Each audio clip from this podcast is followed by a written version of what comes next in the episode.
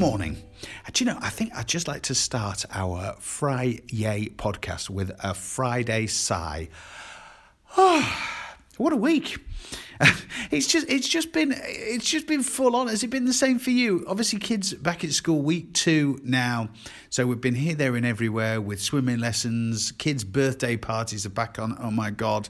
Sunday I was at Laser Quest with a hangover. That's not what you want with a hangover. And then the other thing is, have you noticed the traffic? Oh my god, the traffic in Harrogate has been crackers this week, and uh, it, it's uh, somebody said to me it's back to pre-pandemic levels, and that is clearly now the measurement of everything. But I think they're probably right. Anyway, so we'll just have we'll just have a moment of a Friday sigh.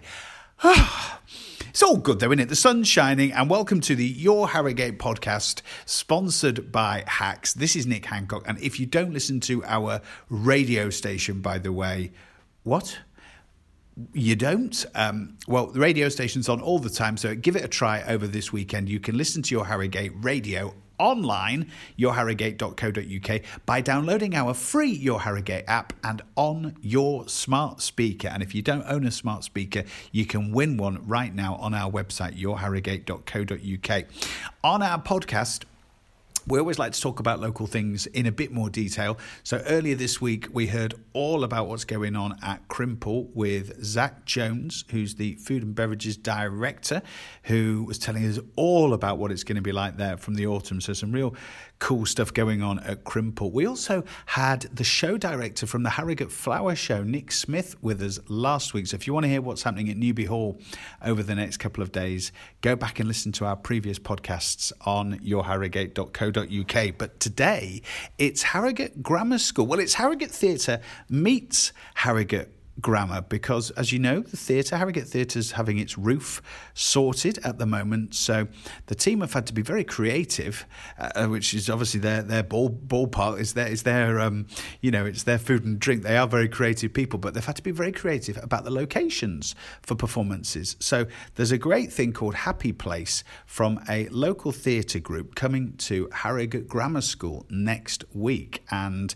in fact, there's a connection, really nice connection with one of the team with Harrogate Grammar School because she's a former pupil. So I've had a chat on Zoom with Josh, George, and Natalie, who are putting Happy Place together. And well, they told me all about it. So they're from a theatre group which is critically acclaimed called Forget About the Dog. That's the name of their theatre company. They're putting on this show, which is funny and thought provoking. And they've been with me on Zoom to tell us all about it. So Natalie, will you will you tell us a bit bit about it all? Absolutely. So we all met at Leeds University um, about kind of five years ago or so now, and made theatre together. And basically, um, at the end of university, um, wanted to start actually performing. And I produced the company, and the other four write um, and act in the shows. So I came on as a producer to start putting things together, and we headed up to the Edinburgh Fringe Festival. And basically, from there, it just took off really. And we started off as associate artists at Stage at Leeds, where we studied, and then more recently um, became associate artists of Harrogate Theatre, which is very exciting for us and for me. I used to work at Harrogate Theatre on the bar when I was straight out of school. Then I was marketing officer there as well for a while. So it's a real home from home for, for me and now for everyone else as well, which is really nice to be part of kind of the local Harrogate theatre community, really. Well, and you'll know you'll know what a Harrogate audience is like then, obviously firsthand as well. Probably you've probably been a Harrogate audience um, in the past. Absolutely, yeah, yes. Um, it's a great audience. It's a really varied audience, and the studio, because we make studio theatre as opposed to main house theatre. Um, they're always a really interesting bunch. Um, always excited to see new things, and we've we got really good feedback actually from our last show at Harrogate, didn't we, Josh? It was good. Um, I think it went down really well. So, so uh, tell, me, tell me about this. Tell me about this next this next show then.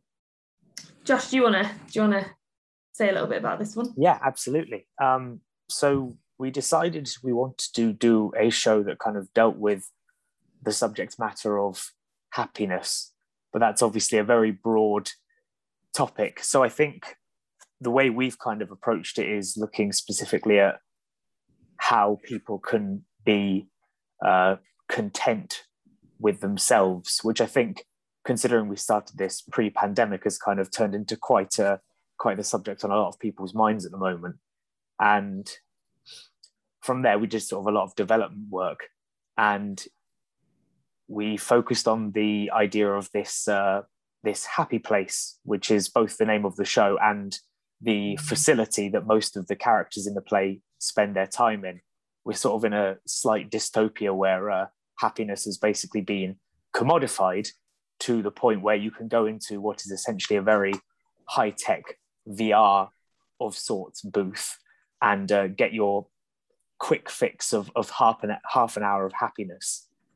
Uh, and it's just kind of looking at how different people kind of use that space basically um, and sort of some of the the highs and lows that come with that. But as a company, we really focus on, or we really like to make sure that our pieces are engaging in a comedic sense. So uh, there's hopefully quite a lot of sort of silly moments and uh, and good laughs for an audience to enjoy as well. I really, I really like what you're describing. You know, the mixture of it's, I suppose, light and shade, really, but it is. I mean, I mean, funny but thought provoking. Yes, yeah, exactly. Um, we do try to sort of tread that balance as best we can because we like to deal with real subject matters, real topics. But well, for us, just personally, we think everything's sort of nicer when it has a nice kind of fun angle on it. Talking about you know working on this during the lockdown and things did did you guys from sort of going into this subject did you discover a bit more about about your own personal contentment and maybe what that what that means and what that looks like uh, i would say yes we did um, i mean the other guys might want to add to this but i think one of the things we ended up discussing was uh, how well i think a lot of conversations between friends of which which we all are were you know how is everyone coping what are you doing to kind of stave off the the especially to begin with, you know, having to stay from home and all of that and all of that stuff. Um, and we've got within the company a couple of people who are key workers. So it's also how they're kind of dealing with the subject matter. So yeah, provoke a lot of uh, a lot of conversations. I don't know if you want to add to that, Jordan. Hi, Jordan. Yes. Hi. hi. Hello. How are you? I'm good. I'm good. I'm Where did you appear from? um, Asda. I'm not actually in the same room as now. It's just a hologram. Wow, that's very clever. So, Jordan, Yeah. what's your what's your take on it all? Then, what what conclusions did you did you draw from it? Yeah, it's interesting because it felt it did feel, Josh, like as a company, because we, we were meant to try and do this show, and then coronavirus came around. It was literally like a month after that lockdown. We were supposed to be doing a show, but it's funny to look back in hindsight because it would have been a completely different Mm. show. Um, like literally, we we sort of we we we are obviously took our time, and then after a couple of months, we started to have some Zoom rehearsals, and and then I guess we just started talking a bit more and discussing, and then it sort of led. We started to go down another route about, and I, th- I think the difference is is that what we figured out that what made us happy in a theatrical sense was creating the work that we've created on this show. Um, because we, I think it's probably safe to say, correct me if I'm wrong, Josh, but we kind of went down a, a more abstract, uh, intellectual, metaphorical route. And then we realized that it, it, it didn't wasn't making us happy, really, really. So then we ended up making a, A whole different show that was more rooted in I don't know being a, a core four ensemble and then I don't know creating a crazy story around that really From seeing how the writing progressed in this time, from kind of more of an outsider as someone who wasn't fully writing the play, it was the minute I think everyone just decided that you could just absolutely enjoy what you were writing. And we kind of, like you said, we stopped looking for the, the kind of abstract, kind of metaphorical sense. It was just what everyone, what came naturally to everyone. Um, yeah yeah for sure and actually I think as well, being on Zoom, there was less, there was no chance to get something up on its feet. So the only way, usually the company is quite playful when we have a script and then everyone gets up on their feet and actually turns it into something great to watch. But because there wasn't that playful outlet in that sense, the playful outlet massively came into the writing. Yeah, and that's when that's it. what I, I think. I think that makes sense, and that was sort of the next thing I was going to ask you about, Natalie. When, when obviously, um, because because you know it wasn't possible to perform in front of an audience, and it wasn't going to be possible for some time. Had that put more emphasis for you guys on the writing process? You know, did you did you sort of take more time over that because because you you therefore could because you know there was no sort of performance date in the in the short term coming up. Yeah, I think no deadline is amazing because even though you might have a year or two, even depending on the situation, to write a show, there's always a deadline, which means there's always a kind of cut-off point for your script. There's always a cut-off point where you need to get your designer involved and when that finishes and when you need to move on to the next thing. And we had no there was no idea of when there was a deadline. It wasn't even there's going to be two years. We, we had no we had no idea. We didn't know if suddenly it would finish and everything would open up.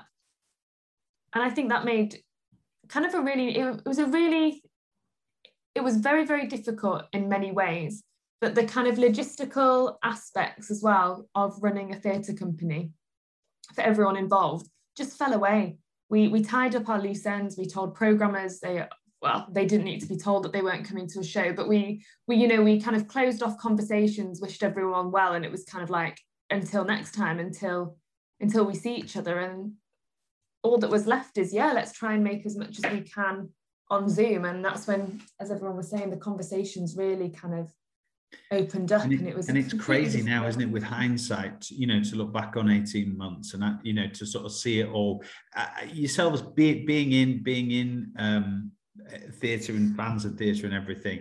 Is is there a greater appreciation do you think at the moment from from audiences? Because everybody has has missed it so much or maybe not even realized how much they missed it until they were back. Yeah i mean i hope I, I, think so and i hope so. I hope so yeah. i mean it, it, was funny because my mum sent me uh, a screen grab of of the comedy festival program she was like quite a lineup and it had like Jimmy Carr and Jason Manford and Billy Ocean, and then it just had, and then it had us.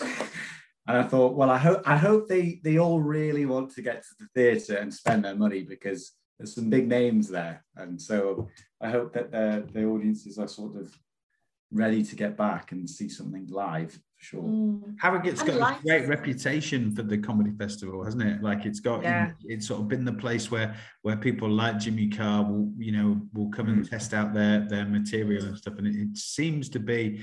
Um, it seems to just be be um, audiences that, that, that comedians seem to like coming back to to do. I think they quite like the locations and they quite like Harrogate as well.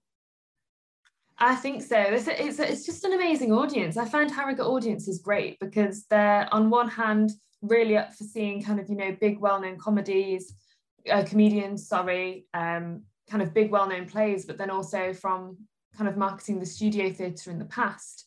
They want to see some interesting, thought provoking stuff as well. And that's, I think, why we get on with the Harrogate crowd so well, I'd say, because we have definitely have a mixture of of both really we like as josh said our shows to kind of be thought provoking, but with a comedic element. And I think one thing that really summarized, I think, how our shows go was when we took our last show on tour, it uh, focused on the idea of memory loss and followed a character going through memory loss.